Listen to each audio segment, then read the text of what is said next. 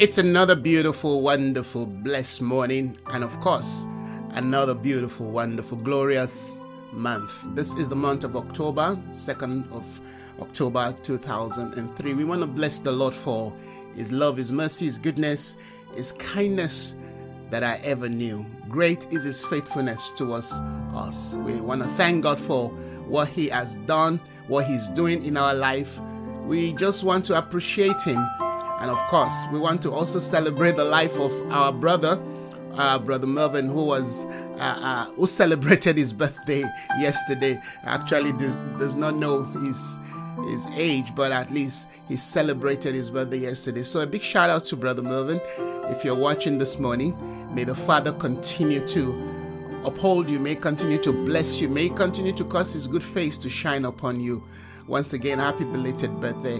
Well, friends, welcome this morning. I believe the Lord, amen, to lead us further into his intentions. Of course, you know what we do on this platform. We speak the mind of God, we bring the intentions of God to bear. We speak God's, amen, uh, our counsel for our day. We seek to find the pathway the directions, amen, the instructions, and of course, the motivation to journey with our Lord Jesus Christ. So this morning, I, I thought that we should just look into something that I hope will uh, uh, awaken us and remind us again, amen, of our mission, of our assignment, of our calling, so that we don't lose, amen, focus. I mean, we live in a day where it's so easy, amen, to be distracted, to lose the sense of existence, to lose the sense of, amen, purpose. And I'm talking talking about the purpose that is enshrined in the very heartbeat of God. But before we do that this morning, let us pray. Once again, Father, we want to thank you. We appreciate you. Our heart rejoices in you. Yes, we've come to find how to maintain our path in this journey, in this arid land, oh God, in them in in this barren height, oh God, we've come, Father, to find how to maintain our direction towards that place, yes, of Christ, who is our ultimate pursuit, which, which is our ultimate, oh God, goal in life. You said that we seek Him daily. Yes, you said, for you have not called us to seek you in vain. I thank you once again that as you, yes, speak into my heart and bring these things into my heart, Lord, I pray that it will resonate, yes, with somebody out there, that a friend, a brother, sister will, will look at this thing and say, yes, how, how I need to adjust my own desire and pursuit, how I need to realign myself. I pray this morning that our words, oh God, will not just be empty words, that we will not just seek words that will just barely, yes, uh, uh, motivate us. No, but we want to be galvanized. We want to be pushed. We want to come into into that order where we become indeed the incarnation of the of the message. We become, yes, the the the, the, the, the revelation of the letter, for indeed the letter kills. And the letter means just to have knowledge, just to have information. And we can run with the letter only to realize that we don't have the life. Jesus, you are the way, the truth, and the life. We want to engage you once again. Open our heart, open our mind. Help us to develop perspective and help us to maintain, yes, the course, oh Father, of the journey to us, the place of ultimate fulfillment. Jesus, you are the center, you are the epicenter of, of life, of truth, of, of, of grace, of fulfillment, of all that we define to be Christianity. Help us Grant us direction. Help us to maintain the course, to keep the path, so our life will continue, Father, to reflect your glory. Oh, hallelujah. Thank you, Jesus. Amen and amen. Amen. Thank you, Jesus. Yes. Friends, this morning we want to remind ourselves of our chief goal, of our chief essence. There are so many things that are important in life. There are several things that we are desired to know, we are demanded to know. There are several realities that are very, very crucial and important, particularly as we live in a day where knowledge is becoming, amen, the chief goal of human pursuit. They said today, if you're going to succeed, if you're going to achieve, if you're going to become anything, you have to you have to thrive, right? To have knowledge, and that knowledge oftentimes will be backed by some certification, which is very important. All right. So if you're going to be somebody that will be recognized, that will be you know celebrated, all right, at least in the world we live in today, you must have all right, some knowledge. Even if that knowledge has not become, you know, a, a, practical reality in your life, but you must be able to prove, you must be able to boast, at least to a certain degree, that you know something, all right? That you are you are the best in what you know, all right? That you know that thing to the point that it expresses, you know, some some level of confidence. You understand? Yes, that's the world we live in today. But if you begin to probe, amen, the, this knowledge knowledge that the world is craving for that we are all being eh, steered to you know to gather and to have which are good but if you probe the very heart of that knowledge it is basically amen a reflection of vainness we live in a world, amen, where people are celebrating, amen, you know, vain, vain things. All right. Yes. Because all that we are seeking and craving, you know, to gather, to know, to acquire, all right, really cannot save the soul cannot bring us to the place, amen, of fulfillment, cannot bring us to the place, yes, of joy, true joy. No matter what we do, no matter where we go, no matter what we achieve, no matter what we seek to become, if amen that that that pursuance is not centered on amen yes the desire of christ seeking to know christ seeking to live for christ seeking to pursue christ jesus then we have actually accepted the lie and we have believed, amen. Yes, the false. And it's on this note this morning that I want to, you know, maybe challenge us to begin this new month, to start, amen, if you will, this last lap, amen, of the year in readjusting our vision. You know, we've been talking about vision for a while. But this vision that I'm talking about is not just about getting to know something or getting to know how powerful all right we are as the church or as the body of Christ or amen getting to you know be able to acquire certain you know resources in order to fulfill something and achieve something. This knowledge that I'm talking about, amen, is about the Lord Jesus Christ himself how much of Him do we know, and how much of Him, amen, do we really truly have in our life? The essence of life, hallelujah, is Christ, Jesus Christ. And that must become, amen, not just some passing, you know, knowledge that we, okay, I know that, but it's not the it's not the focus. It's not your ultimate pursuit. It's not your chief goal. That all that you're seeking to achieve and become in life amen is outside amen outside the boundary of who christ is. Because the more christ is known the more christ hallelujah becomes reality to us the more we are changed and transformed. And that's the essence amen of christianity. The essence of our faith as christians amen is to be changed into the likeness of Christ. Maybe I'm not speaking to you this morning, maybe I'm speaking to myself, and that's fine. Because the essence of my life, the reason why I exist, the reason why, amen, I'm doing what I'm doing, the reason why I'm here this morning, all right, it's not to impress you. I think that is clear. And we need to also make that clear again in case somebody does not understand because we live in a day where, all right, you know, going online and having some platform, all right, gives you some leverage where people celebrate you, you know, and you become very popular, you become God knows who. That is good. But that is not, amen, my goal. My goal, hallelujah, is to make Christ known. My goal, amen, is to make Christ, amen, known, amen, to the known and to the unknown. My goal is to make sure that, amen, the life, the truth, that is in our Lord Jesus Christ, amen, is released as a fragrance that will change, that will draw, that will, amen, attract people into the place where their life can be transformed. Because, of course, this is the reason why Jesus Christ came.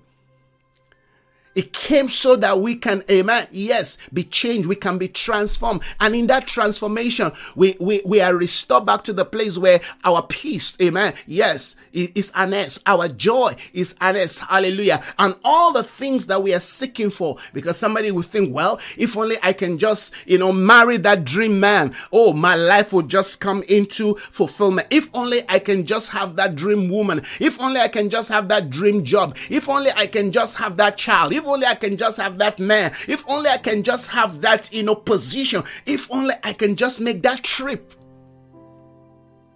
All those things are secondary if Christ is not the essence, if Christ is not the purpose, if Christ is not the focus. And I'm sure by now you understand that I'm not talking about some religious thing because it's clear that many of the things that we claim we know and we have, amen, and even the truth we claim we have about Christ are just some, you know, knowledge, amen, in in in in in in in, in a book, hallelujah, that we have put in our in our shelves. You understand? We have all this knowledge about who Jesus is, what he means to us, what he means to the world, but they are just some books that we have all over. You know, we just put them all over the shelf and we decorate, amen. Yes, the environment of our thoughts environment of our life, amen, with this knowledge that have not become, amen, an imprint of life to us. Think about what I'm saying. That we've replaced so many things, so many things with Jesus. We've replaced Christ, amen. Yes, for, you know, for knowledge. We've replaced Christ for achievement. And I'm not just talking about secular achievement now. I'm also talking about, amen, achievement within the walls of the church. We want to be the best preacher.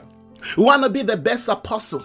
We want to be the best prophet in town. We want to be the most known prophet. We want to be, amen, the most powerful evangelist that can fill the entire stadium. Come on. We want to be the best, you know, teacher. We want to be the, the best theologian. You understand this? We want to boast of the, the numbers of books that we have written. Oh, you understand? We want to boast of the number of, you know, buildings, structures, houses that we have built. We want to, we want to boast, amen, about how we have transformed, you know, society through, you understand, the resources, the finance, whatever that we have. We want to be able to be there so that people can see what we have done and celebrate us. At the end of the day, it's about you know us. It's about people seeing us and and celebrating us but when you begin to study the word of god and you begin to understand and appreciate you know you know christian history then you begin to realize that the people that actually change the world are those that are often not known. When you begin to look into the scripture and you begin to read and begin to see the mind of Christ in how, amen, he related to life and in how he engaged the people of his day, you will notice that he had a total, complete, amen, value system from that which, amen, we have come to believe and accepted and in fact are celebrating today something is wrong. It seems as if, amen, we are gradually being, you know, deceived and grad- gradually being, you know, uh, uh, assimilated into what they call a strange gospel. When the gospel that we preach, no matter how fervent, no matter how fiery that gospel is, no matter how impactful that may sound, if that thing loses, you understand, the essence of revealing Christ, then we've bought a lie then in fact we're preaching a lie. And I try to do this, you know, as the Lord will help me. That even what I claim to know, amen, uh, you know, as His apostolic voice, what I, what I, what I believe I've been sent to do, amen, as His prophetic, you know, messenger, that does not, that those things do not compete, hallelujah, with who He is, with what, hallelujah, He seeks to reveal. Listen to what the Bible says. The Bible says creation is waiting for the manifestation I'm sure you've read that scripture before of the sons of God. Now, who are the sons of God? Sons of God are replica, amen, of the image of the Son himself. Sons of God, amen, are revealer of Christ. Sons of God are not there to reveal themselves. They are not there to receive, to reveal some power. They are not there to manifest and showcase, you, you understand, some, some great wonder. Sons of God are not just those, amen, who are able to raise the dead, you understand, open the blind eyes, amen, yes, heal the sick, you understand, feed the multitude. Those things are good, but they are secondary. When we begin to understand and probe what it means, to be a son. A son is one that is born of God, that lives for God, that does his bidding. Amen. That breathes the breath of Christ. Then everything, amen, a son represents, he images his father. Is that truly what we stand for, what we represent? When we talk about the apostolic in terms of sonship, what do we reduce it to? We reduce it to our governmental position and assignment in the earth. We are the sons of God. We want to take dominion. How can we take dominion or express dominion when Christ Himself, amen, is not, amen, the Lord of our life? When, amen, what we do basically, amen, is what I call, you know, a selective obedience.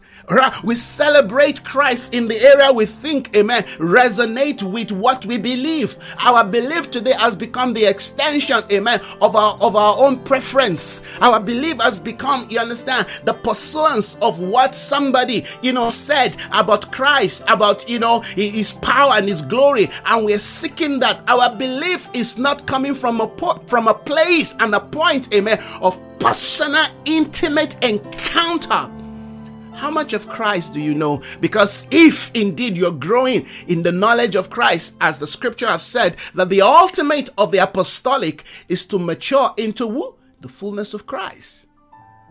But is that what we preach? Is Christ the epicenter? Is Jesus Christ the epicenter of our gospel? Call it the gospel of the kingdom. The reason why today we are all frowning at the gospel, amen, of mammon and what they call prosperity is because people took Jesus out of it. We took Jesus out of it and we focus on material things. We focus on the finance. We focus, you know, on the image. We focus on the on the cars. We focus, you know, on material things. We focus on buildings. We focus on number. The moment, amen, our gospel, yes, is void of Christ it becomes an instrument in the hand of the devil himself. I hope you understand that the devil does not really mind us preach those things. In fact, acquire those things as long as Christ is not in view. As long as Christ is not the essence, as long as Christ is not the King and the Lord of our life. When you read the entire scripture, you begin to understand, amen, the weightiness of what I'm talking about. Jesus said, Everything that the Pharisees were seeking to know, to understand, it's about Him. But how could they understand that? Because they've been lied to. Religion is very subtle in deceiving us. I mean, we can be preaching against religion, and in fact, we are the one emboldening and you know and fostering the spirit of religion. So, like I said, I may not be talking to you, maybe I'm talking to myself. Maybe the Lord, amen, is using me to talk to me so I can adjust, so I can, amen, yes, once again, you know, come to the point and place of, of appraising and reappraising my life, my call, my purpose. Because I tell you, at the end of the day, one thing, only one thing will matter. Do you know Him? Not know about Him. Do you know Him? And this is not a message of salvation. Oh no, far beyond that. Maybe this is a footing, but this is not a message of salvation. This is a message of redemption. Christ wants to redeem us from the things that are charming our hearts. You see, you can be so battled with the challenges of the world that you gradually begin to lose sight of Christ. You can be so involved, amen, with life matters. And in fact, maybe I should, you know, redefine what I'm saying. We can be so involved, amen, with ministry matter that Christ becomes a secondary thing. He fades away. And we're so engrossed, so engrossed in what we want to achieve that Jesus is no longer there. that the ultimate, amen, is no longer Christ. It's time we reevaluate. It's time we revalue. Amen. Yes, what we are, who we are, what we stand for. I want to ask you, you listening, watching me this morning, what is the essence of your existence? Or maybe I should say, who is the essence of your existence? When Christ is out of view, every other thing becomes an issue in our life. When Christ Jesus is out of view, is out of focus, every other thing becomes blurry. It's like the camera that is before me. All right. If that lens view, amen, is tampered with, every other thing will become, amen, yes, blurry. You will no longer have a clear image, and that is what the enemy does. All he needs to do is to touch our vision, is to readjust, hallelujah, our focus, and then every other thing becomes blurry. You can't see clearly, clearly. Christ, amen, is the center focus of the revelation, hallelujah, of our existence. He is the essence for existence. It defines success or failure. It defines, yes, when we're joyful or when we're not. It should be the one defining those things. This is how we know if indeed, amen, we are living a life that is successful or we are actually failing. Failure is not determined by what we acquire or what we lost. Neither is success determined, amen, by what we have gathered, amen. Yes. No. Success is defined by the, you know, the, the, the view, the, the, the, picture of Christ, the more of Christ, hallelujah, that we have in view. Because when Christ is in view, and he remains in view no matter what amen they give to you or they take from you it will not change you in fact it will galvanize you to become amen more focused I'm speaking from a place, hallelujah. I'm speaking from a position, from a revelation. I'm speaking from my own personal experience because we will all be tested. We will all, amen, not just be tested, we will all be tempted. And amen, in your time of temptation and in your time of test, what will count and what will matter, amen, is how much of Christ that is in view. You, you see, you never really get to know if indeed you know Jesus Christ until you are faced with the Antichrist. The Antichrist, hallelujah, will, will, will, will, will carry out a function, and that function will be to test the quality of the revelation of the true Christ. That's why it's called the Antichrist. Everything that, amen, our life is and represents will be touched, will be tried by the Antichrist. But it is the Christ in you that will keep you, amen, in a state of focus, in a state of joy, in a state of righteousness, in a state of peace, in a state of tranquility when the whole world is collapsing. I mean, look at the flood that I mean we've been experiencing. I thought, oh well, this flood is is so terrible. Well, wait until you see the one that is taking place in New York City, America, where they call the for, the first the first first world country. Oh, listen to this. God is no respecter of man.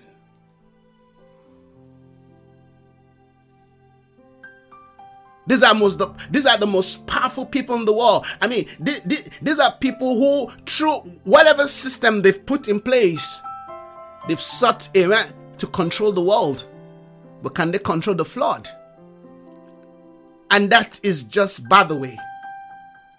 Everything, amen, that we think we have and we think we have kept, that we think, amen, we have secured. When the flood of life, when the flood of God start coming, amen, those things will be exposed. Yes, nothing will be hidden in the days we're living except our life is well built, well founded upon the revelation of Christ. I want to ask you again, friends, as I ask myself, how much of Him do you know?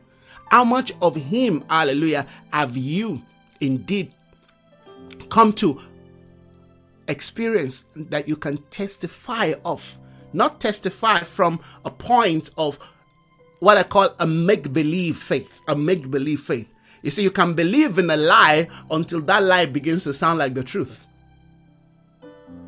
And you can believe the truth to the point when they take you to the guillotine, you say, Go ahead.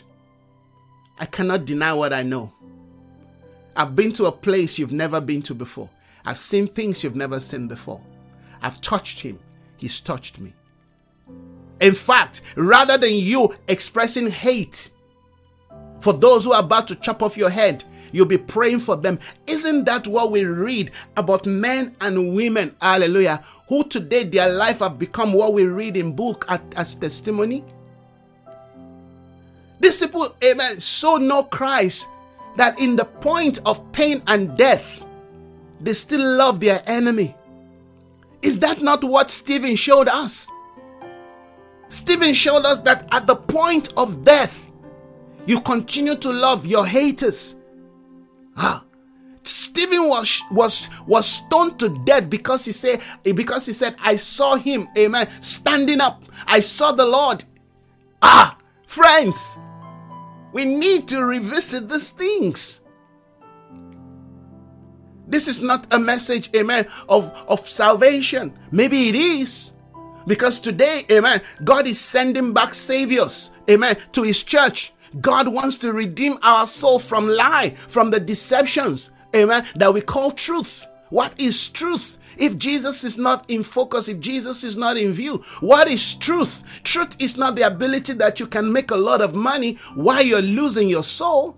We have people today who are professional preachers. We have people in, in the secular world or who are using you understand? Moral, moral message. Uh, recently, I noticed that on social media, it seems every, you know, all the social media is being bombarded by some, you know, mo- moral appeasement. You know, do something good, do something nice, and I see it as very strategic. I, I see that you know people are being programmed. I'm watching this and I'm saying to myself, this, this is unusual. You know, on Facebook or even on YouTube, it's like everybody is talking about, you know, a morality. You know, somebody is trying to help somebody, you know. And I'm saying to myself, this cannot be coincidental. Somebody's manipulating somebody somewhere. That's not the gospel. That's not the gospel. As much as that is good, than all the lies and the perversion and the ungodly things that they are showing us. But I want to ask you a question. Are you seeking Christ or you're seeking something that sounds like Christ or you're just seeking him to achieve something for yourself? The goal and the motivation of any lasting spiritual journey is to keep our eyes fixed on Jesus, who is the author and the finisher of our faith. Our quest to fulfill whatever objective, amen, must be in the focus to know Christ and to be known by Christ. Because it's not going to be about, amen, what you know of Him in the last day. It's going to be about, amen, how He knows you, how He recognizes you. Depart from me, ye workers of iniquity. I don't know you. You see, we have to thrive to seek to know him so that he can know us. You say, but Jesus know everybody. Oh yeah, Jesus know everybody. But there's a way he wants to know us that he can stand, amen, yes, before the Father to defend us, to approve us. I will stand before my Father and his holy angels, and I will deny you because you're workers of iniquity. Now, look at what Jesus called, amen, works of iniquity. They healed in his name. They cast out devil in his name. They raised the dead in his name. And yet Jesus is going to say to them, Sorry, depart from me. I never knew you. How can doing good, how can, you know, moral uprightness, amen, be tantamount to rejection? Because the heart, amen, to which those things were done, amen, were not circumcised, were not, you know, in, in, you know, enshrined in the values of selflessness. To know Christ is to become selfless is to die to your own desire, to your own ways, is to embrace the truth, is to constantly appraise life and its desires and pursuance, amen, on the scale of God's will. As we enter into this new month, moving towards the end of 2023, preparing for a year that is going to be very, very difficult and challenging for most people, particularly in the context of, amen, South, Africa, South African, you know, political landscape. I believe 2024 is going to be one of the most challenging, you know, seasons because there is a war, there's a battle for the soul of this nation. And I can assure you, amen, that the answer, the redemption, hallelujah, is in the hand of a church, a people, amen, whose life have been totally consummated in the revelation of Christ. Why? Because they will be the one that will be able to stand, amen, and push back this evil, this power of darkness, amen, that is stirring itself up again, that wants to destroy lives. We have to come to the point and place where, amen, our seeking, our pursuance of Christ is not just some religious, you know, gimmicks and games that we're playing, but that in fact it is the essence of our existence so that, amen, when we pray, the power of God can back our prayer. We cannot afford to continue to do things in the way we used to do them. What am I saying? It's clear. We need to know Jesus. We need to look unto Jesus. We need to celebrate Christ as the chief goal, as the chief, amen, purpose of our existence. We need to celebrate Christ in our hearts when nobody's there. We must become, you know, custodians of a time that is invested in seeking Christ, in knowing Christ, in living for Him. We've known too much of you know religion. We've known too much of church. By the way, church the way we know it is dead, not dying, is already dead. What we're seeing today, amen, basically is just a manifestation of an headless chicken. Have you ever seen an headless chicken? When when when a chicken, amen, is is you know is dead, the, the head is cut off. You still see some form of life. The chicken still runs around, you know, but it's headless. That's what I see today in what in what many people call church. It's in its dying days.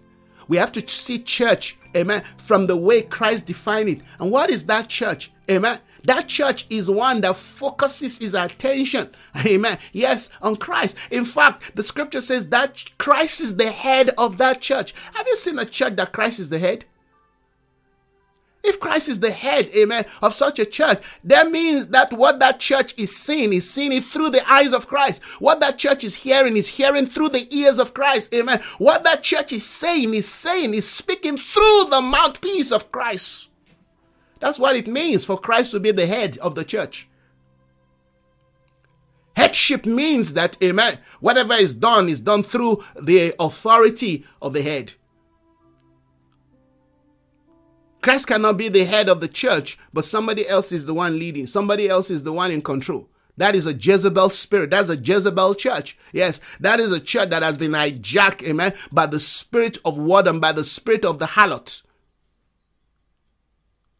So it's not the fact that somebody is preaching Jesus. No, there are all kinds of Jesus that we're preaching. We all have, amen, all kinds of narrative of Jesus, amen, that we're preaching. I mean, some people preach Christ. But they preach Christ, like Paul says, out of envy. They preach Christ, amen, yes, to promote and to project their own agenda. This truth is a call for us to look deep into our lives, for us to look deep into, amen, our minds.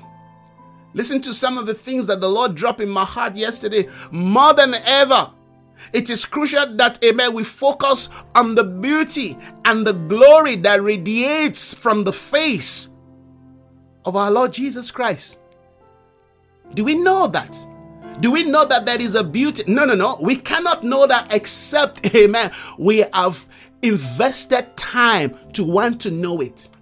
Nobody bumps into the glorious face of Jesus by accident. No, no, no.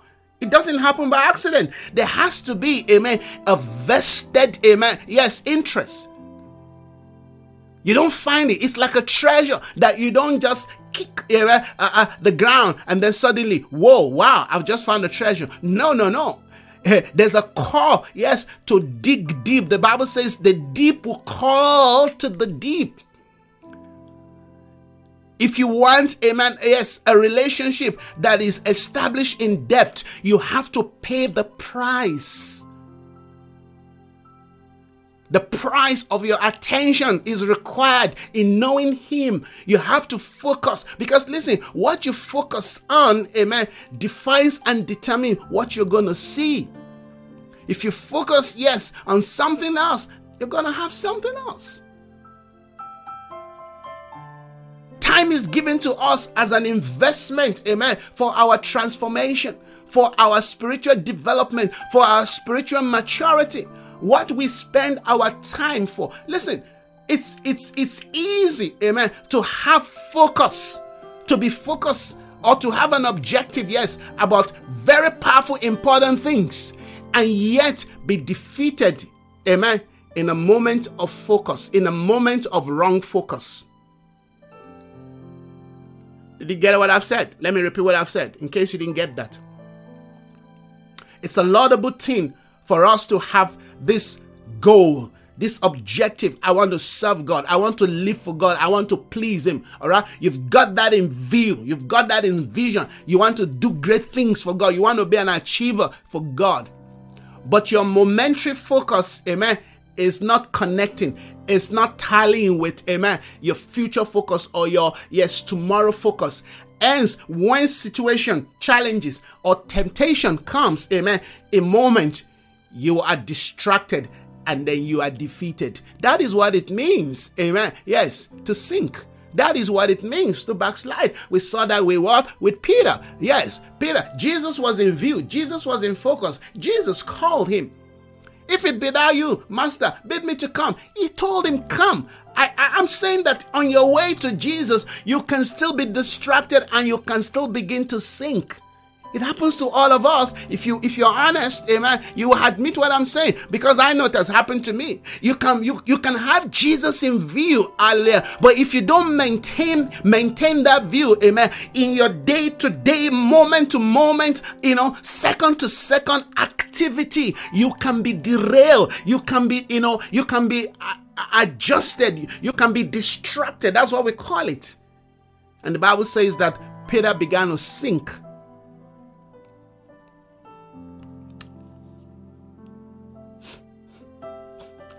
Friends, there are many things that wants to sink us in this last day.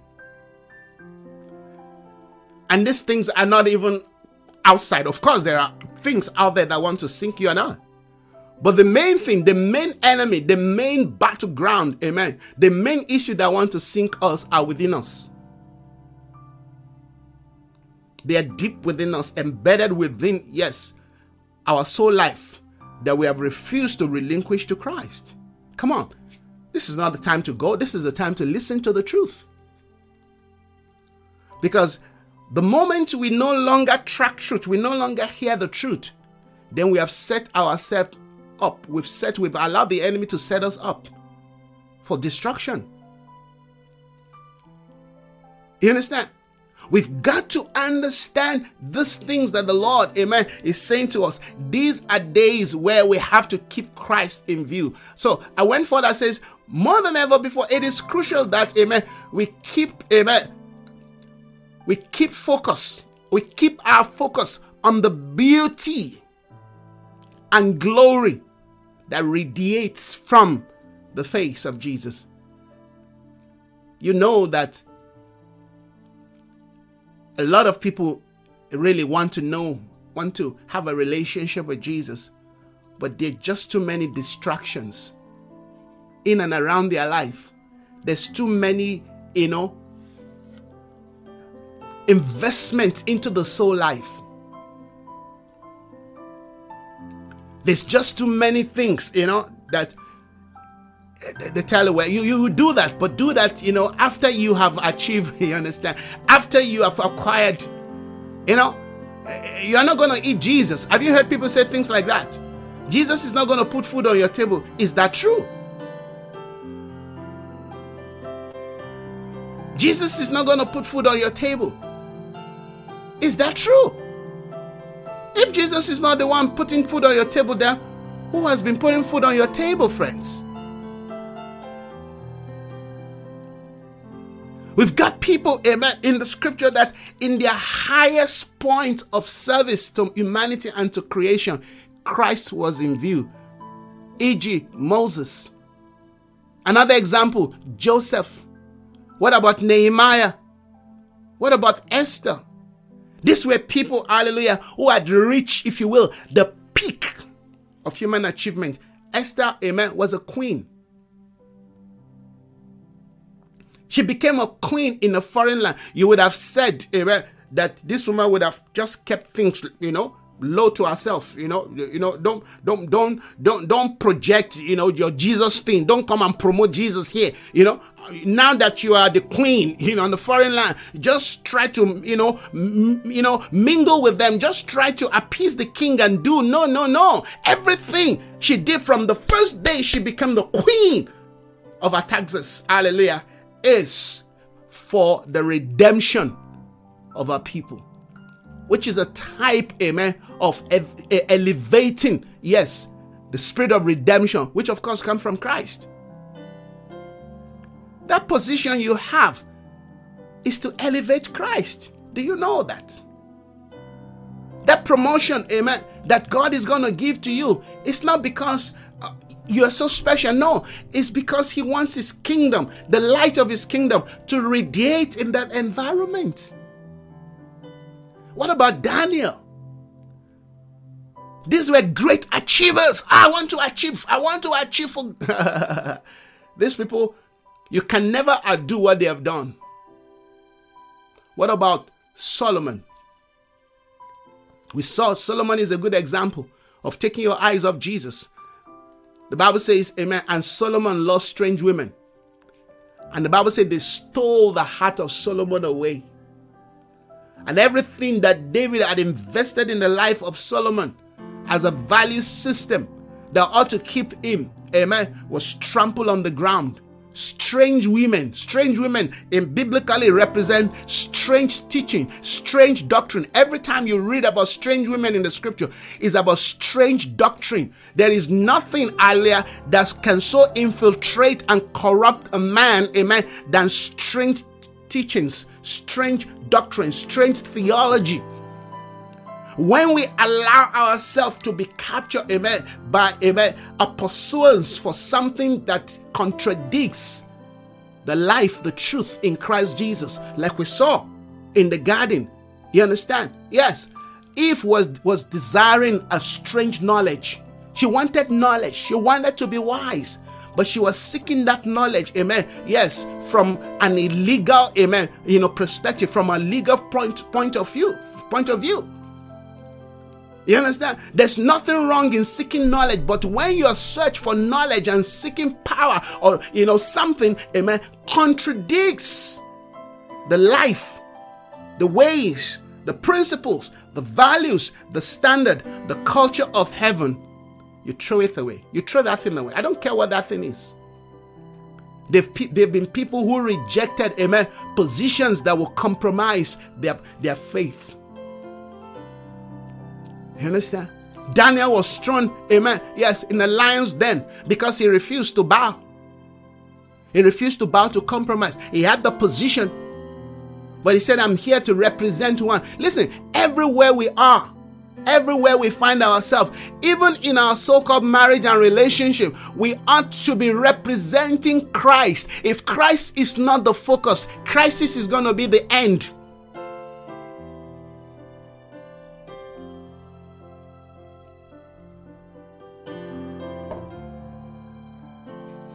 We are here to represent Christ, but you cannot represent, amen, a Jesus that you don't know.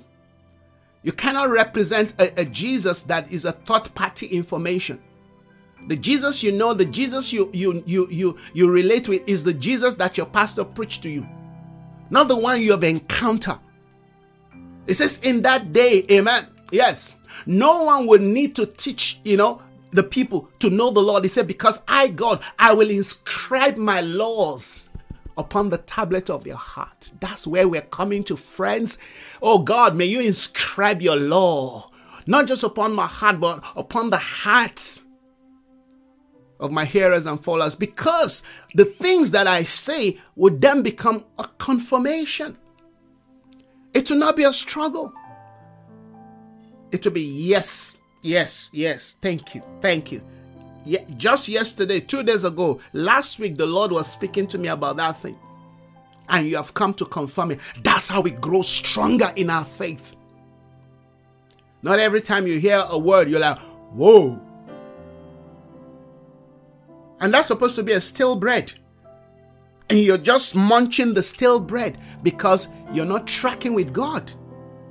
You're not listening. You're waiting on the man of God. You're waiting on Isaiah Phillips to come Sunday morning, to come Monday morning, you know, and give you another dosage. No, that's not why I exist. I'm here to affirm, to confirm, amen, and to promote the revelation of the Messiah, Jesus Christ. And if you're tracking with him, you will accept what I'm talking about.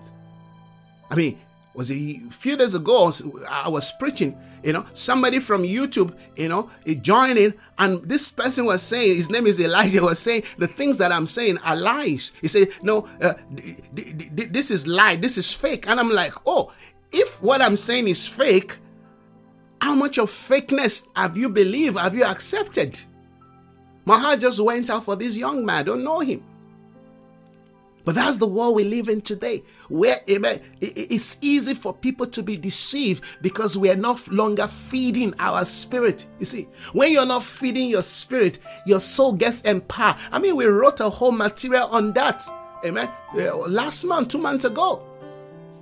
Amen. We got to develop. To develop your spirit, amen, is to feed on Christ. Jesus said, If you cannot feed on me, you have no path with me. If I cannot, if I cannot wash your feet, and I've shared on that several times. Jesus said to Peter, I need to wash your feet. If I can't wash your feet, you have no part in me. You know what Jesus is saying? Every time you walk out, you, your feet gather dust. But is your feet that I need to preach the gospel of the good tidings? How beautiful are the feet of them who preach the good news. But the more you walk, hallelujah, the more you walk the earth, the more your feet gather dust. Amazing. That the same instrument God wants to use, amen. Yes, you know, to take his gospel into the nation, to transform life, to bring, amen, society into redemption is the same very feet, amen. Yes, that gather dust the most. But here's the better part that the Lord just dropped in my in my, in my spirit now, just now. Understand? The feet is also the point where the enemy strike. Remember, the seed of the woman will bruise your head, but you will do what? You will bruise his heel. Where is the heel? At the feet. I rest my case. Is somebody listening to this? We have to constantly keep our feet washed because our feet, amen, is the point and place that will lead us, that will bring us to the place that the Lord, amen, wants to be glorified. So I want to ask you this morning is your feet washed by Christ? And I'm not talking about some religious feet washing that people are doing in churches. I know a particular man in Nigeria who built his entire ministry on feet washing every month. And you know, because people are very religious, people are very, you know, ritualistic, People love things like that. It's feet washing, feet washing Sunday. Oh, the man of God, the bishop is going to wash my feet. You lie to the people. First of all, Jesus only did that once, but he established an eternal truth. He, Jesus will use natural things to explain, to teach us about eternal truth. Then we take it and build a whole ministry, build a whole doctrine on it. This is how this man built one of the largest churches in Nigeria feet washing. Can you see? Because people are so lazy to read the scripture, to know what amen the Lord is saying. We get deceived. We, I mean, imagine if I had to start a ministry today, feet, feet washing ministry. I want to wash the feet of everybody. Particularly if you're having God knows what problem, just come and wash your feet. You'll be healed. Guess what? You may even be healed. You may even have miracle. You may even have, you know, the result. But guess what? You have become a pervert a, perverter of truth. You've perverted, amen, the mind of Christ. You have you have corrupt the mind of the people. You've lied to the people. You've taken amen, a strand of truth and you have made it, amen, something else that has brought, amen, yes, a veil, a covering to the eyes of the people. This was one of the reasons why Moses, amen, did not enter the promised land because, amen, he twisted the word of God twice. The first time was, amen, when the glory has departed. The Bible says Moses. I mean, I, listen, I honor Moses. It could have been me. So I'm not saying this to spite him. I'm saying that we have to learn. Because if we don't keep our eyes on Jesus, yes, we will also do the same that Moses did. That when the glory of yesterday has departed, amen, we want people to continue to respect us. We want people to continue to sing our praise. So what do we do? We just keep the veil there. There was a period that people saw your face and the glory shone out. Hallelujah. The beauty of Christ, it was revealed. But guess what? Because you no longer climb the hill of the Lord, that glory has depleted, it depleted. Rather than you remove the veil and go up back there, you keep the veil. The Bible says, Amen. Until the veil is removed, people will not turn to the Lord. Have you read that in the scripture? So you keep the veil. But there's no long, there's nothing there again is Ichabod. The glory, amen, has departed, but the veil is still there. So the people, amen, following you presume, they assume that this man still carried the veil. But all you have is just the caricature of yesterday. All you have is just a shadow. The substance is no longer there. The next time the Lord said to Moses, Amen, bring the people to the place of the drink. I want you, you understand, to strike the rock once First time, he says, Speak to the rock. He spoke to the rock. The second time, he says, Strike the rock once. What, what did Moses do? This is a man God called the most meekest man. I'm just telling you that if you think that you're secure, if you think, amen, that what you know of Christ, what you believe, amen, yes, is so assured that nothing can happen, you lie because Moses is an example, a man the Bible called the most meekest man on earth. He struck the rock, the rock twice when they told him, strike it once.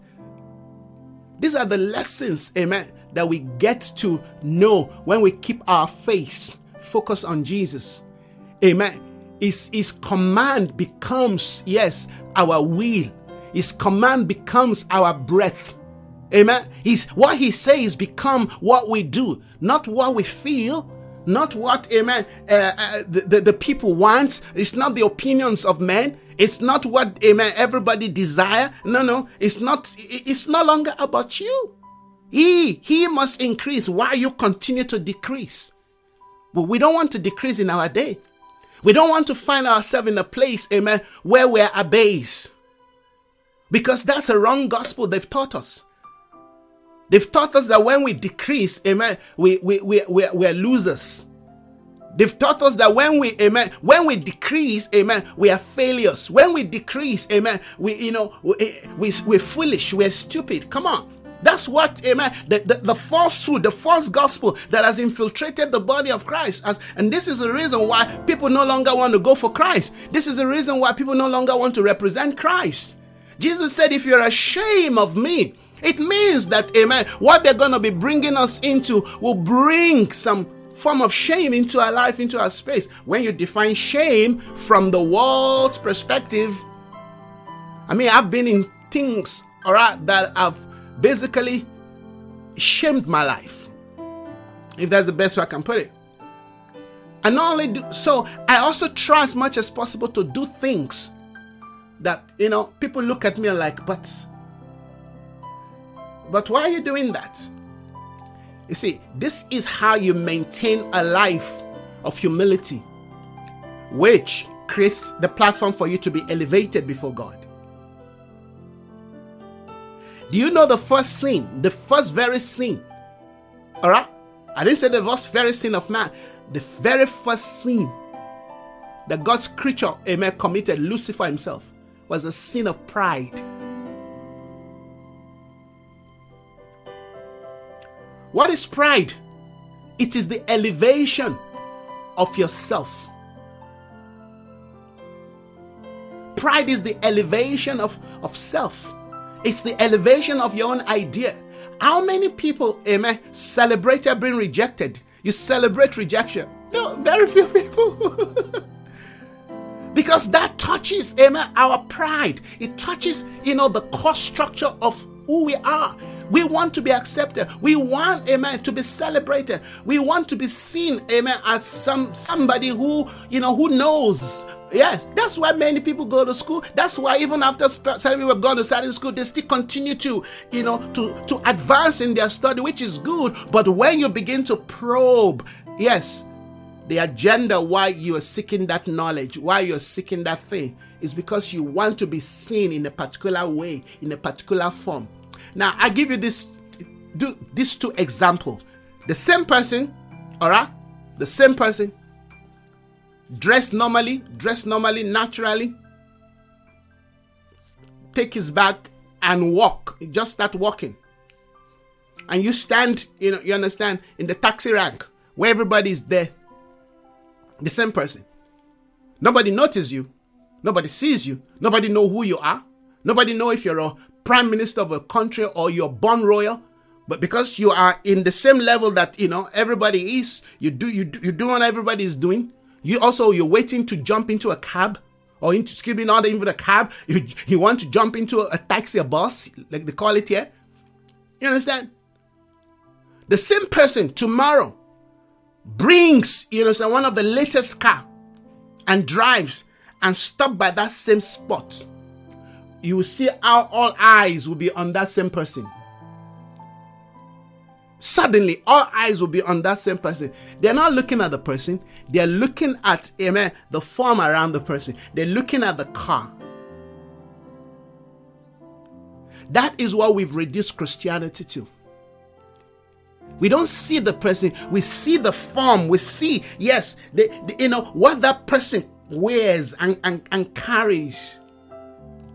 But we no longer look into the say, but who is there? Who? Wow, we see, wow, what a what a car. What what this is why many people are going to be deceived. And this is the reason that when Jesus came to earth, he didn't live in a place amen, of royalty. In fact, you know, like I know, he was born in a stable, he was born in a manger. But those who had sight, People who had sight outside the boundary, amen, of where he was born, outside the boundary of the nation he was born, outside the boundary, amen, of the city he was born, outside the boundary, amen, yes, of the province, of the locality. Nobody knew that a king was born. But magus, wise men, came all the way from the east. Come on, friends.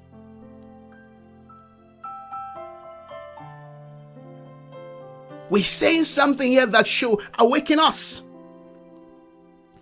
We're saying something here that should, amen, give us some sense of evaluation, maybe re evaluation. Are you a Christian or you're just a, a make believe? Because what you stand for, what you promote, negates the value of one who follows Christ because that's what it means to be a Christian. To follow Christ. He said, "Follow me and I will make you." You can't follow if you're if you're not focused, if you're not fixative. You cannot follow. I mean, how do you follow when you're not looking? If you're following somebody but you're looking somewhere else, guess what? You're to either fall into the ditch or you're to bump into the person or you're going to miss track of the person because you're following, but you're looking somewhere else. Yeah, hallelujah, praise God. Amen. You're looking at the people greeting you and celebrating you. Meanwhile, he's gone, he's take the next detour. But by the time you want to keep focus, oh yeah. That's an example, amen, of the very mother, amen, yeah, and father of Jesus Christ. They lose focus of him. Three days journey, on to the where is Jesus? Where they were looking for him. But we all came out together. Sorry, you lose track. You've lost track. Many of us are losing track. But we're having discussion around him. We're having discussion about him. We're having discussion around him. You know, we're doing our home, home, home fellowship, house church. We're doing, uh, we're going to church. We're doing this. We're busy. You know, we're preaching, but we've lost focus of him. He must be in focus. He must be in focus. Yes, in that your job, he must be in focus. In that your business, he must be in focus. In that your relationship, he must be in focus. In that your marriage, he must be in focus. As you deal with, amen, your friends, your boss, amen, he must be in focus. When he's in focus, you hardly misrepresent him. Hallelujah. I'm saying to us that as we enter this new month, let's let's let's remind ourselves of this basic but most important aspect of our relationship. Don't be fool. The Bible says the Lord know, knows his own.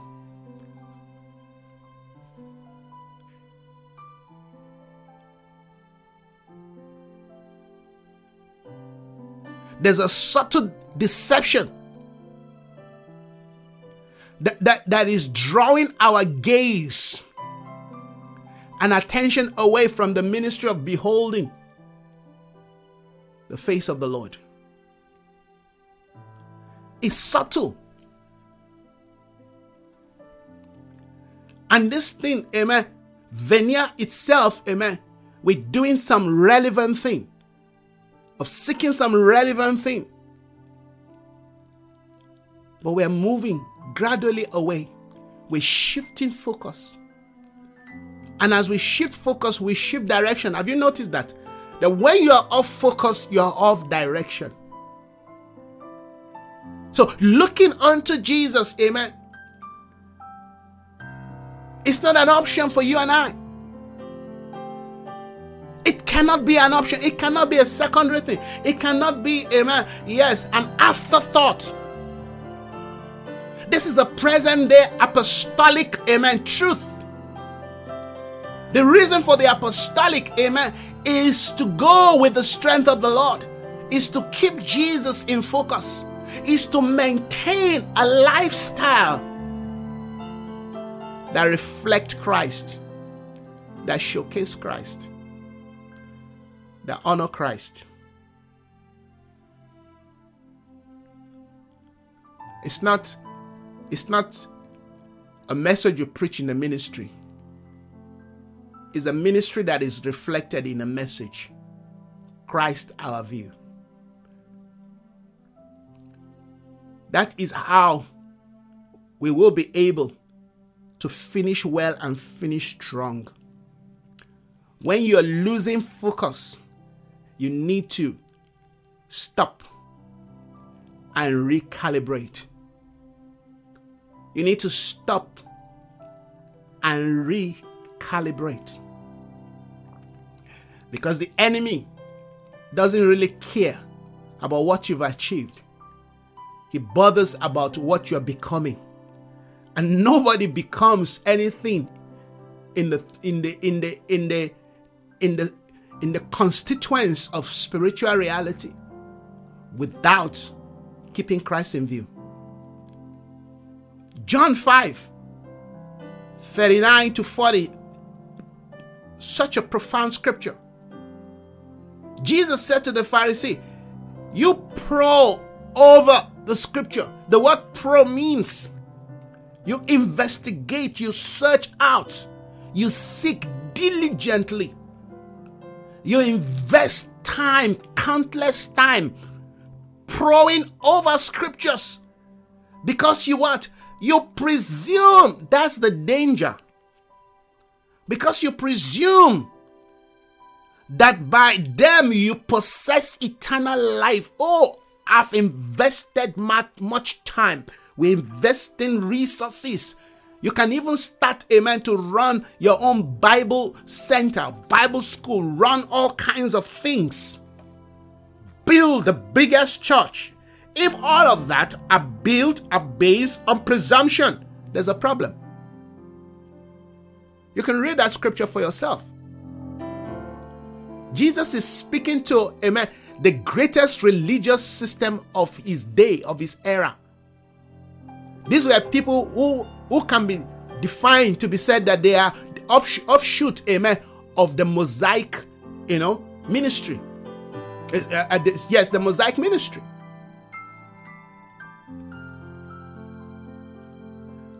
But yet, everything that the scripture speaks, let, let, me finish reading. You pro over the scriptures because you presume that they, that by them you possess eternal life. So, uh, uh, okay, let, let, let me read on. Let me read on. These, listen to this. These, these are they, amen. These are the very words that testify about me. Yet you refuse to come to me to have life. Wow. I saw this scripture yesterday. I'm like, God.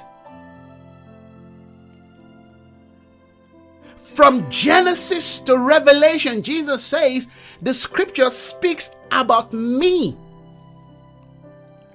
Like I always say, and I will challenge those who say, well, the Old Testament is irrelevant to the New Testament church. You lie because you never read the word of Jesus Christ. If the Old Testament is irrelevant, why do we have it in the Bible? Why do we have it there? Why did the Lord took time, amen, to record these things? Because everything that is written, amen, from the beginning to the end is about one person. And that is what a lot of people have missed out. Tithing is about, amen. Yes, Jesus Christ. The law and the prophets, the Torah is about Jesus Christ. The civil, the, you know, the, the, the, civil laws Jesus gave. I mean, the Lord, the, the you know, the, the, the, the, Father gave on Mount, you know, uh, Mount Sinai was about Jesus Christ.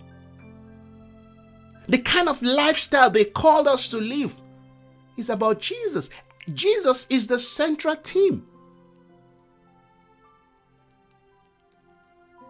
And tell me, show me any you know subject in the Bible. At the end of the day, it's about one person. The Bible says, you know, Paul puts it better. He says, he says he feels all things. Amen. Yes. He is the fullness of the Godhead bodily. You know what that means? We will never be able to exhaust the revelation of Jesus. We will never. Till a million years, till a million years, we will continue, amen, to, to seek to know. We will, in fact, we will continue to, you know, to fall upon truths because truth and life, they are elastical. When you think you when you think you know something today, tomorrow they're going to show you something else from that same truth. Amen. Jesus is eternal. The Bible says, Amen, of the increase of the peace and increase of his kingdom, there shall be no end.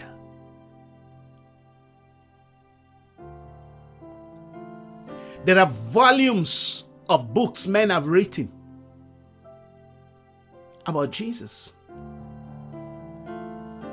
All the discovery, amen, of human science all the discovery of physics and biology and chemistry and you know all the ideas of nanotechnology all of the things that people are seeking to probe you know uh, uh, the discovery of life in outer space and all of these things that you know the world is pumping money you know uh, billions of dollars into to find to discover you understand those things are but a drop in an ocean when it comes to seeking and knowing the revelation of Jesus.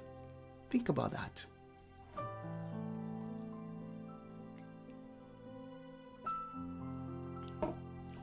You never get to know yourself and you never get to be fulfilled in life, regardless of your state or status. Without Christ being the chief, amen, focus and the center of your pursuit, you will never get fulfillment. You will never, never. Life was not designed to be lived, fulfilled outside of Christ. Religion, amen, is not an alternative to Christ, to seeking and to knowing Christ. That's why, amen, men of God, amen, are going to be in big trouble, particularly in this last day. The things you're teaching and you're promoting, if it's not to reveal Christ, if it's not to give people an independent knowledge to know Jesus for themselves, ah, you're going to be in big trouble because you're going to become God's enemy number one.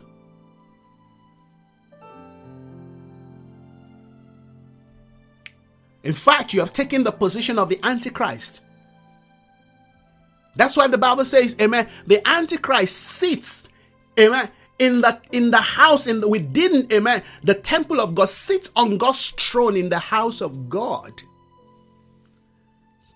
You know, oftentimes when we talk about the Antichrist, we're looking for some politician from Brussels, from the EU country. That's that's the lie uh, theology, false theology as as preached. You want to find the Antichrist? Look within the house. According to the scripture, the Bible says he will sit, meaning that this individual will be somebody, amen, that people in the church recognize. They accept this person, they love this person. You know, sometimes that get me scary. And the Antichrist is not just about the personality, it's about a spirit, amen, that has infiltrated, amen, yes, our meetings when we start elevating certain things, certain ideology, certain belief system, amen, when we start, amen, putting certain people, individual, either, amen, spiritual or politician, in a, in a pedestal, amen, yes, of power that God has not put them, we have become indirectly or directly the Antichrist. Christ must be exalted as the Lord of Lords in this last day. And this is why the Lord is speaking what is in focus? What is in focus? Is Jesus Christ in focus or something else? Or another Jesus. The Bible says before he comes, many Jesus, amen, will be promoted, will be projected. Amen. Yes. And of course, we live in that day. There are all kinds of Jesus men are preaching. Somebody, somebody's killing another person, but he's killing that person in the name of Jesus. But I'm doing that, I'm doing that in the name of the Lord. How can you be doing that in the name of the Lord? How can you be expressing hate in the name of the Lord? How can you be, yes, promoting poverty in the name of the Lord? How can you be promoting division in the name of the Lord? How can you be promoting, you understand, racism, amen, xenophobia in the name of the Lord? How can you, amen, be instigating nations to fight each other in the name of the Lord? But these are the things the Bible also already said. Yes, in the last day, there's going to be war between ethnos, yes, tribes Within South Africa, you understand? Yes, people are fighting each other. And I'm not talking about foreigners now. I'm not talking about South Africa's fight. I'm talking about South Africans fighting South Africans. I'm talking about amen, a promotion that that you know that, that that elevates one one part of the state, one part of the province than the other. You like it or not, amen. There's this hatred between, you understand, those living in Johannesburg, you know, in County, amen, and those in the Western Cape. There is just this rivalry. There's a rivalry from amen, from those living in, in, the, in the Eastern Cape to you know those living amen, in the Southern. There, there's just this rivalry. There's just somebody's promoting that. There's a spirit promoting that. So don't say, well, he's talking about no, I'm talking I'm talking about people living here. If we have Jesus in view, those things will never be mentioned among us because the very people promoting these things are churchgoers some of them are apostles, some of them are prophets. But you know what? You know, you know the kind of apostles they are. You know the kind of you know prophetic ministry that they have. A prophetic ministry that promotes hate. Either amen to a foreigner or to your own people, amen. It's an antichrist spirit. Why are we saying this thing? Because we live in the end of days and we have to understand the nature the only way we can survive the end of this is to keep Jesus in focus because he's he's going to be the one amen defining hallelujah and balancing our sense of understanding and truth or else we're going to be deceived. What is the truth if Jesus is not in focus?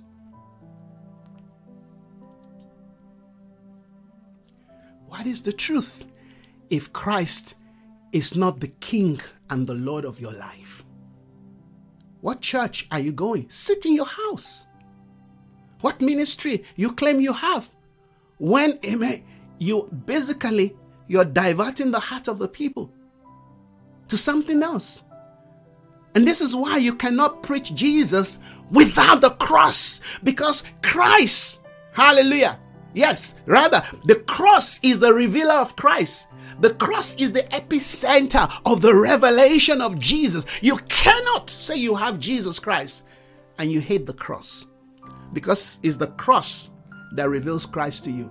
What is the cross? Is a place where your flesh is nailed, where your idea, your belief, your preference, your desire is nailed.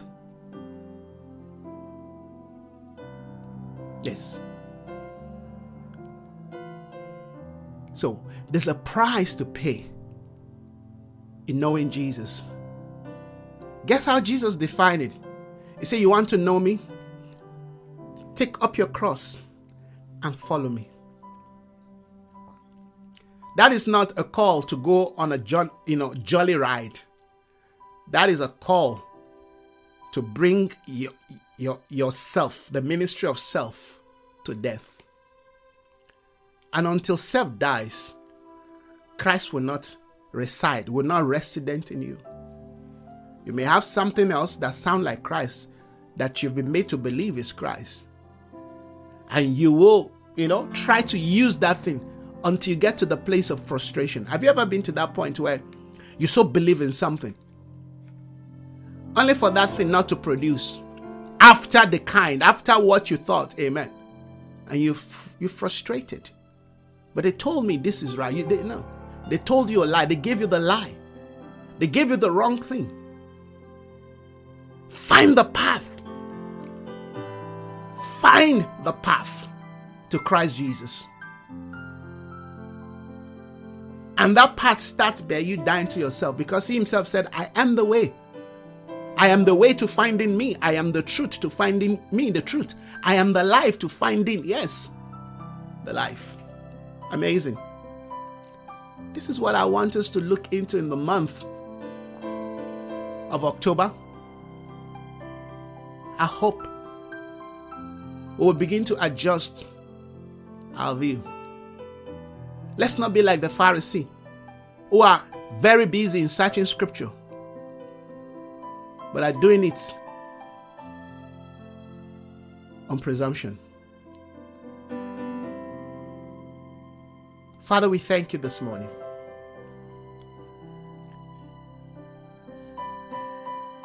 You are the revealer of your Son to us. As you reveal Christ to Peter, we want you, Lord, in our day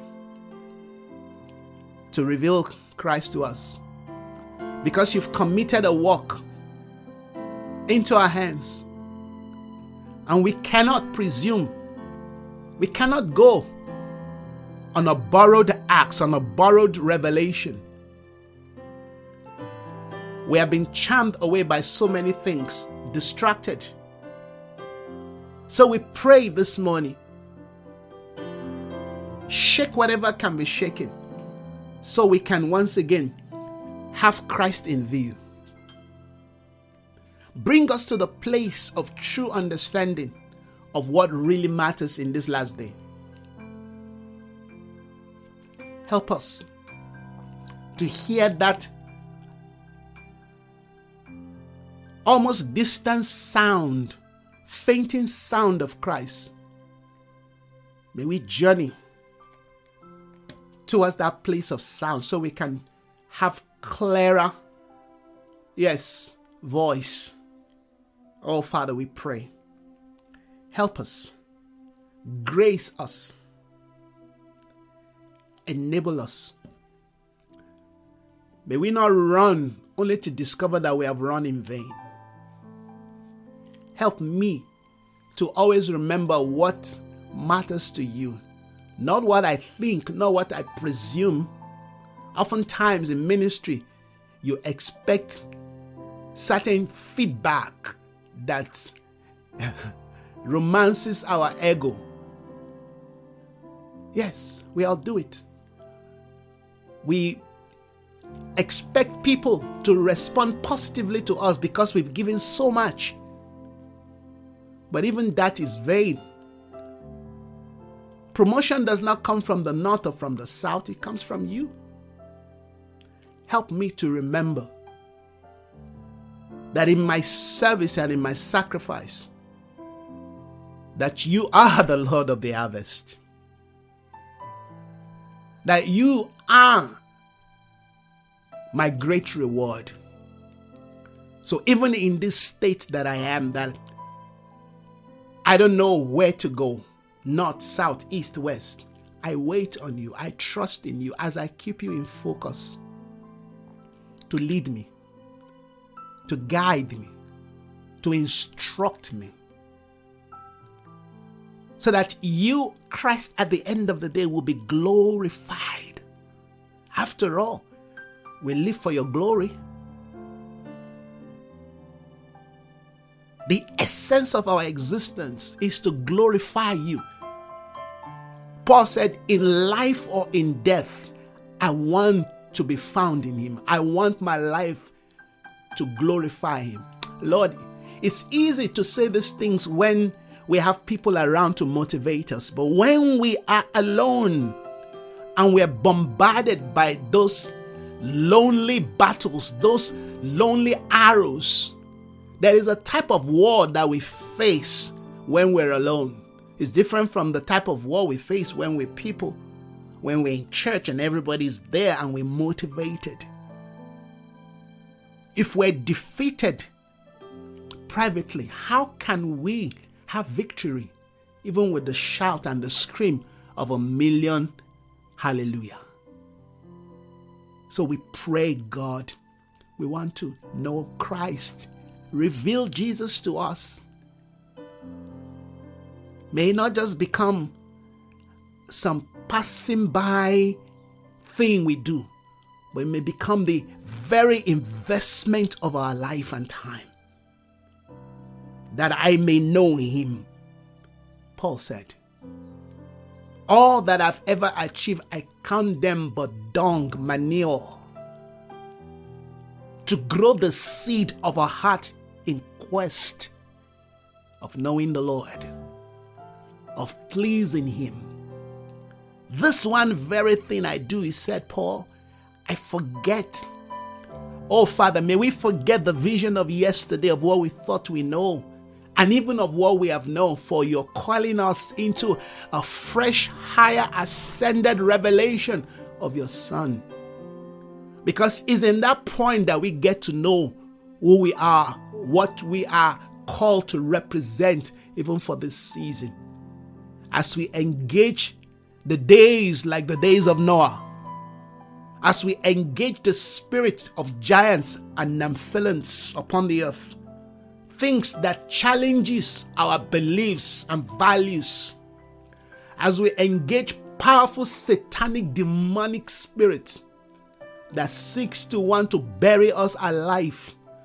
As we engage complex distraction that wants us to sink in the quagmire of life help us to keep our focus in Christ on Christ because indeed he is our solid rock. On Christ, the solid rock, I stand.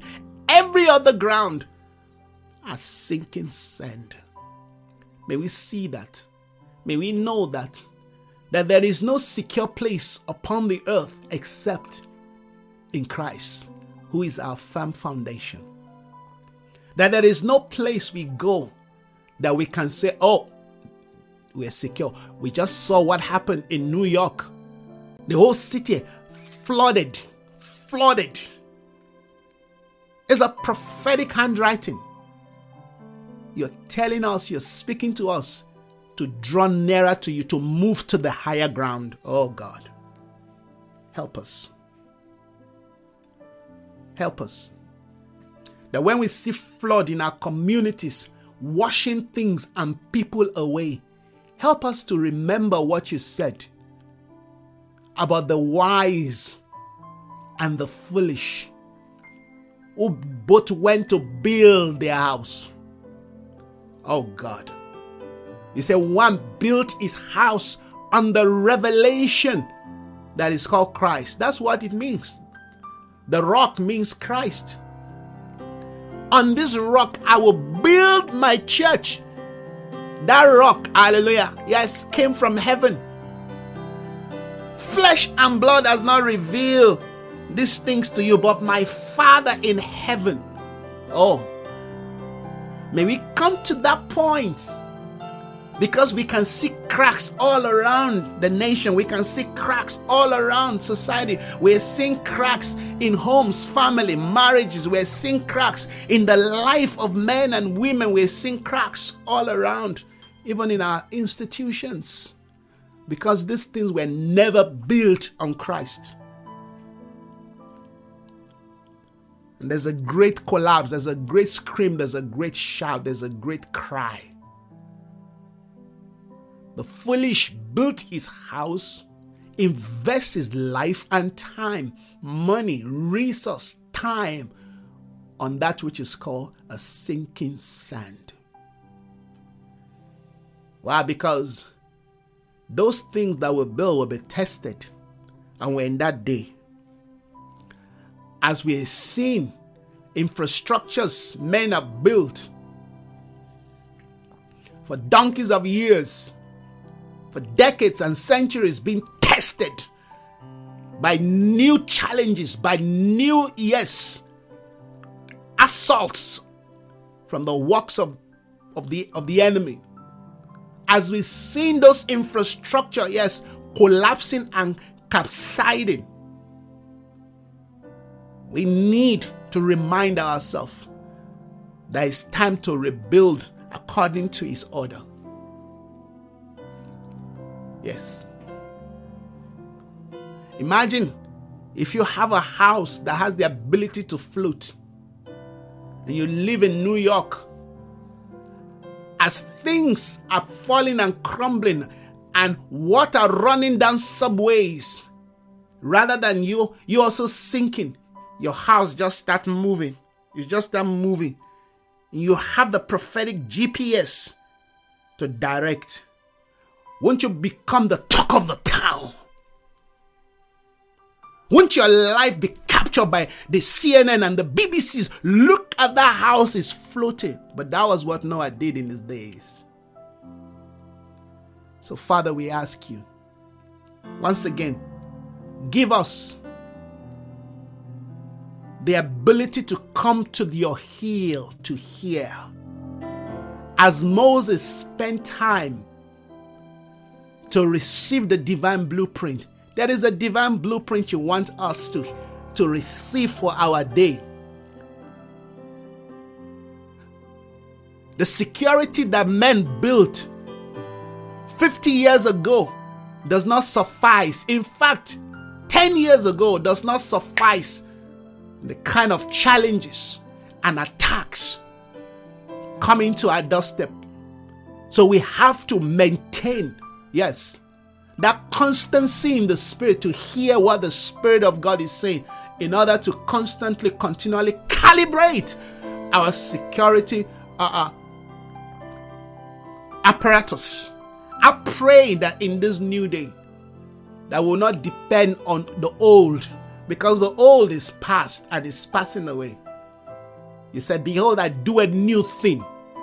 Show us the technology of the new give us vision of what the new looks like so we can build it, even if that new is being rejected. Because the day came, they came to knock at the door of, of Noah's ark. Noah opened opened the door for us. Sorry, it's too late. You mocked me. You spat at me. You rejected. You laughed at this thing. The Lord has closed the door. May we not get to the end and only to realize that we've bought the lie, that we've bought deception that we thought was truth. Help us, Father. Show us your light. Show us your mercy. Grant us grace. Help us to continue to look unto Jesus is our compass. Is our vision. He is our strength. He is our wisdom. Oh, Father, touch our heart that we may love Him again. Not love things about Him. No, no, no. We want to love Him. Some people, many of us love things about Jesus, but we really don't love Jesus. It's like somebody going to a marriage, you know, for a reason, a selfish reason. You love the you love things about the man or about the woman, but you don't love the person. You love his ability, you love his skill, you love his money, you love his talent, you love his charisma, but you don't love him or her. That's what we've seen. That's why our world is collapsing.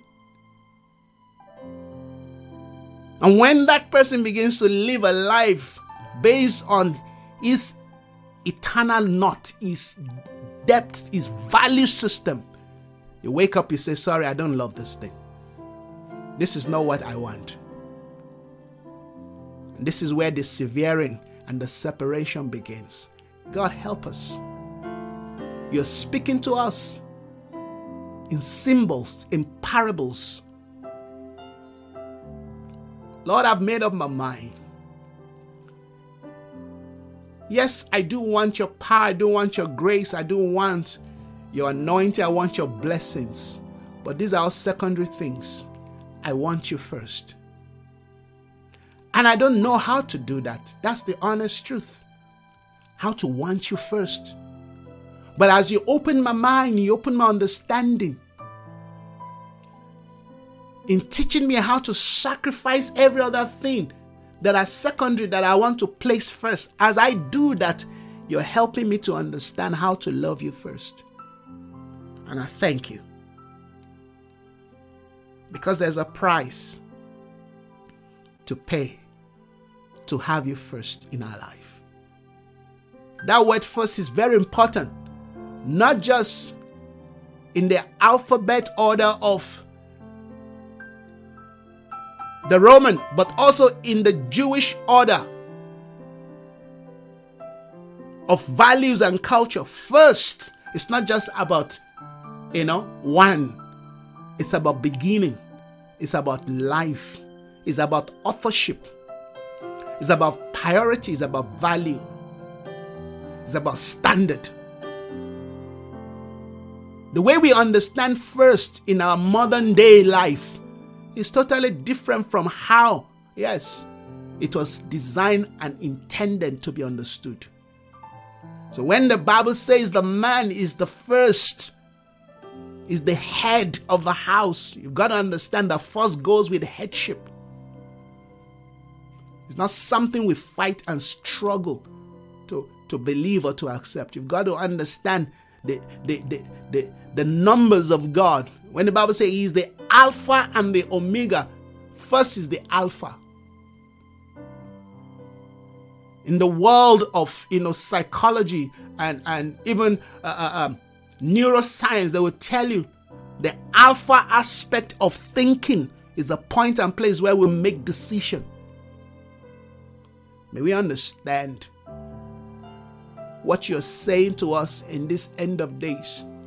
May we not fight your values and the cultures of your kingdom. May we embrace truth that sets us free because freedom is what we want, but we cannot be free if we have taken our eyes off Jesus Christ. Is everything we will ever need. Is everything we will ever need to study because we can study things and study about places and people. But if we don't study those things in the perspective of Christ, then those things will really not make meaning to us. Somebody give him thanks this morning.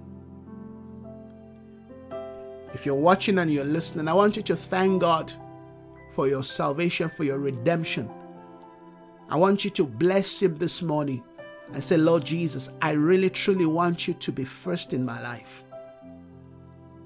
I want you to help me to come to the place of knowing and accepting you as my first. I want to maintain focus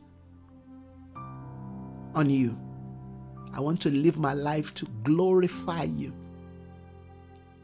I may not know many things, but I want to know this one thing that you are and that you mean all that you said in your word. Teach me your ways, lead me in your truth, guide me in your path. Grant me strength to keep focus, not to be distracted and be derailed. Don't want to look back and become a pillar of salt. I want to keep my eyes on you. When I keep my eyes on you, I move.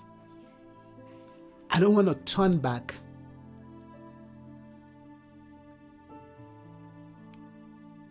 I don't want to go back to my old life, to my old ways. There's nothing there for me.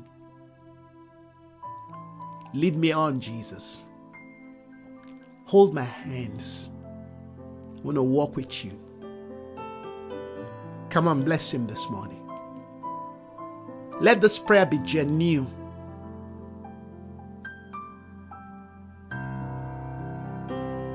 All that we seek for in Him are the things that we're going to stand for before the Father. Have you thought of that? That when you die tomorrow, or today or whenever. Now, all the things you've achieved in this world, none of those things are going to go with you. Think about that. Just think about that. I mean, everything I'm using here, I've got this nice, you know, a, a, microphone. I've got my iPad here. I've got my phone. I've got, you know, all these nice things, camera. Think about that. If I have a car, which I don't have, a house, all of those things will be owned by somebody else, will be taken by somebody else. Think about that. Just let that sink in that you brought nothing into this world, that the only thing you're taking out of this world are the things that you have done for God or the things you have refused to do for Him. We're going to be judged on that. So keep Jesus in focus. Amen. Thank you so very much, everyone, this morning. I hope once again, we've been able to encourage each other. I hope this word has brought some perspective and direction into your life. I pray that this word will really push you to the place of really seeking to want to know Jesus Christ. Not some religious bedtime story, some ideas that man has, you know, cooked up together but truly seeking and searching, going on a journey. But he said, If you seek me diligently with all your heart, you'll find me. So I hope you find him as you move into this new month and as we journey towards the end of the year and move into the next year. Thank you, everyone. Really appreciate your time. Yes, I do. God bless you. I'll see you again. Enjoy the rest of your day. Love you all. Bye bye.